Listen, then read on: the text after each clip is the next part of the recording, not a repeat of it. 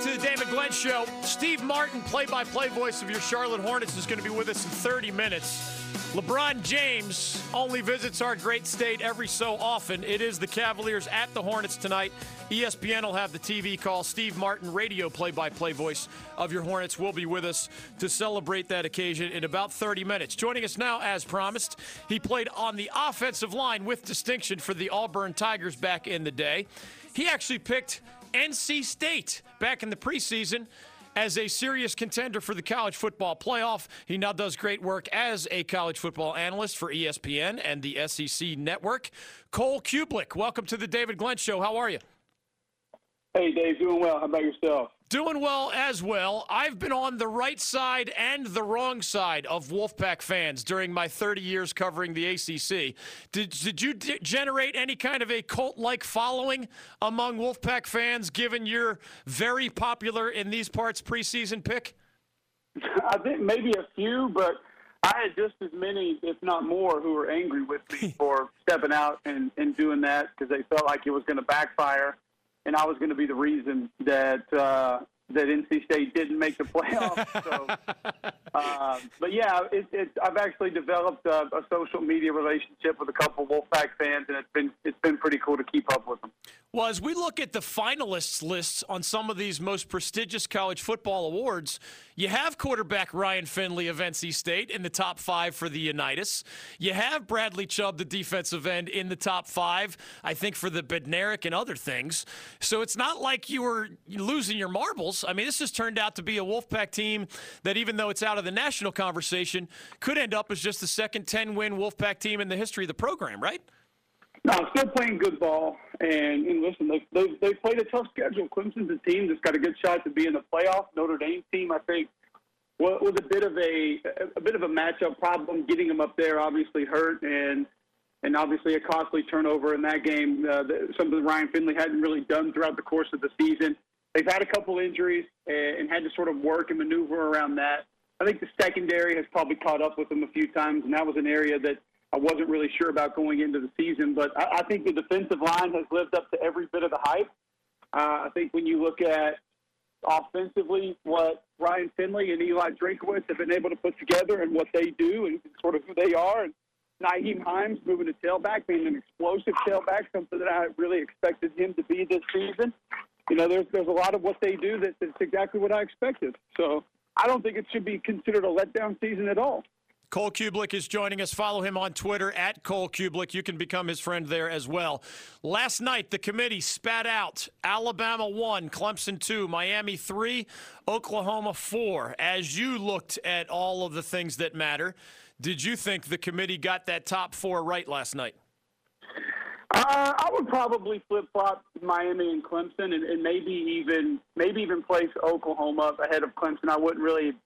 I don't. I don't think it matters once you get to probably three or four. But you know, I, I look at that Clemson loss to me should be enough to bump them down to three or four. Uh, it's the worst loss of any of the teams that we're talking about potentially getting in. And I just don't think that, that Clemson should be deserving of the number two spot. Now, they have a couple nice wins. And you look at the Auburn win, that's a big one right now. Uh, and, and I think that when you go down the list of who Clemson's knocked off, NC State's inside the top 20. That's a nice win.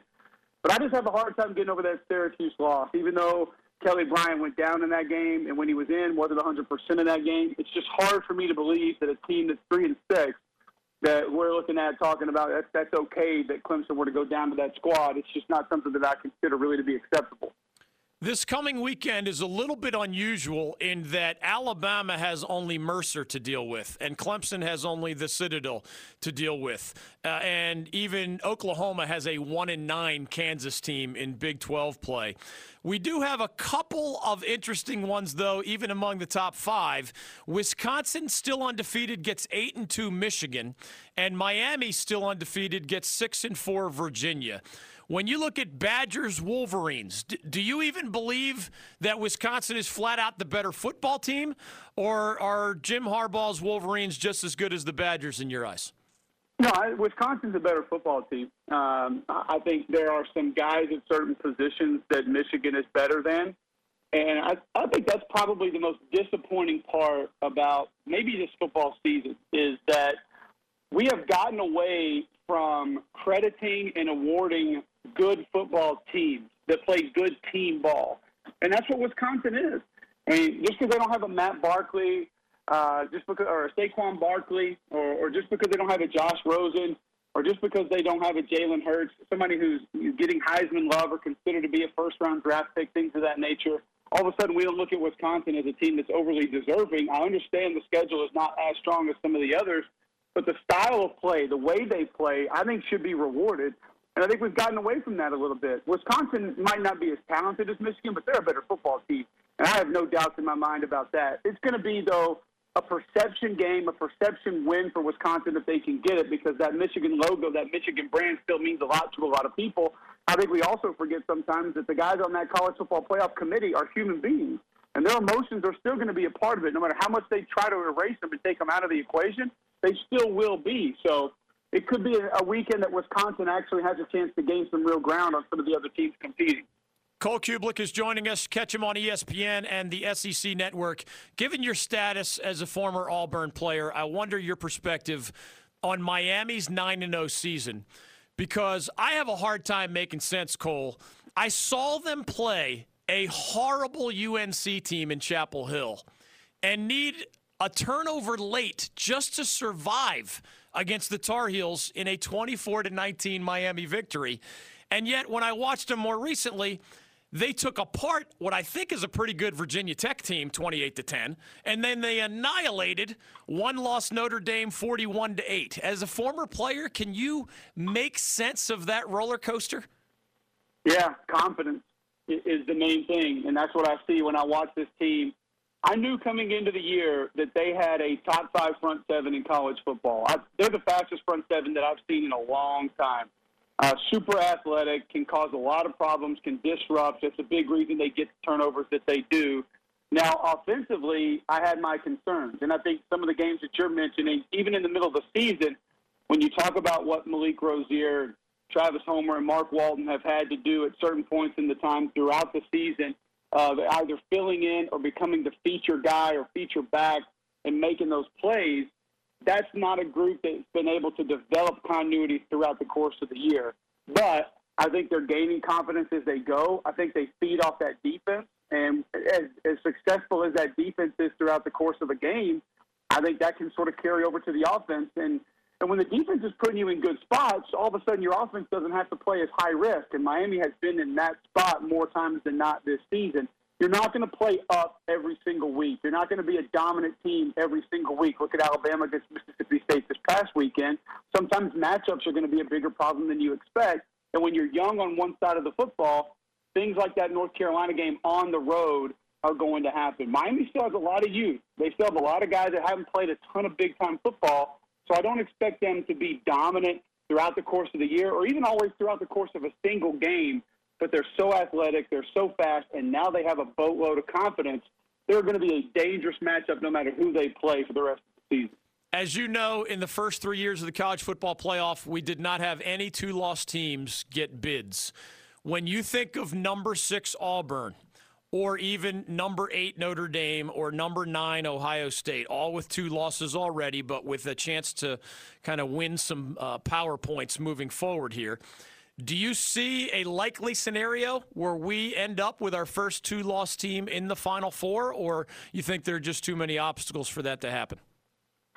Likely, no. Possible, yes.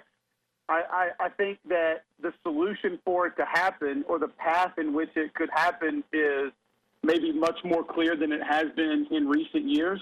Uh, I think all it really takes is for Auburn to win out, and I don't I don't think that you're going to have an SEC champion that has lost to a Clemson football team that's probably going to be in, and lost to an LSU team that's in the top 20 on the road, they're going to be in. Because uh, when was the last time you remember a football team beating two different number ones in, in a three week span? Yeah. Now, I don't think that's ever happened in the history of college football. So Auburn's going to be doing some things down the stretch that are the first time we've ever seen that happen. The committee will look fairly on that.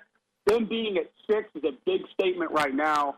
And it's only going to take, I think, them winning out to get in. I don't think they need help from a lot of other teams. Notre Dame's in a little bit of a different boat. Ohio State's in a little bit of a different boat, in my opinion, just because of who they lost to, where they lost, when they lost, and really what lies ahead.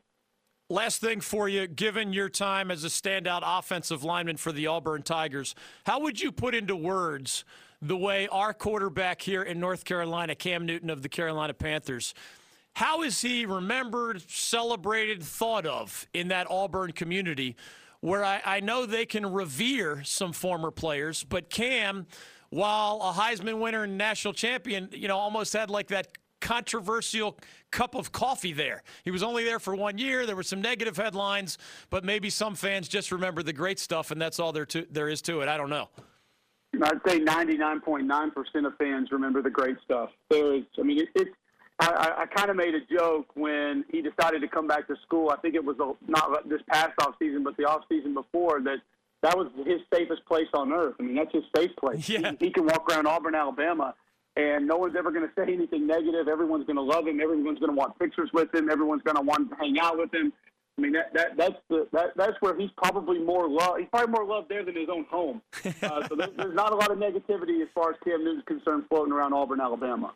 His name is Cole Cubelic. He is loved by Auburn fans to this day. In a different sense, he is loved by Wolfpack fans here in North Carolina as well. Thanks for the time on the David Glenn Show, man. Keep up the good work. Appreciate it, David. You got it. ESPN and the SEC Network on Twitter. He's at Cole Cubelic, 1 800 849 2761. C U B E L I C at Cole Cubelic on Twitter.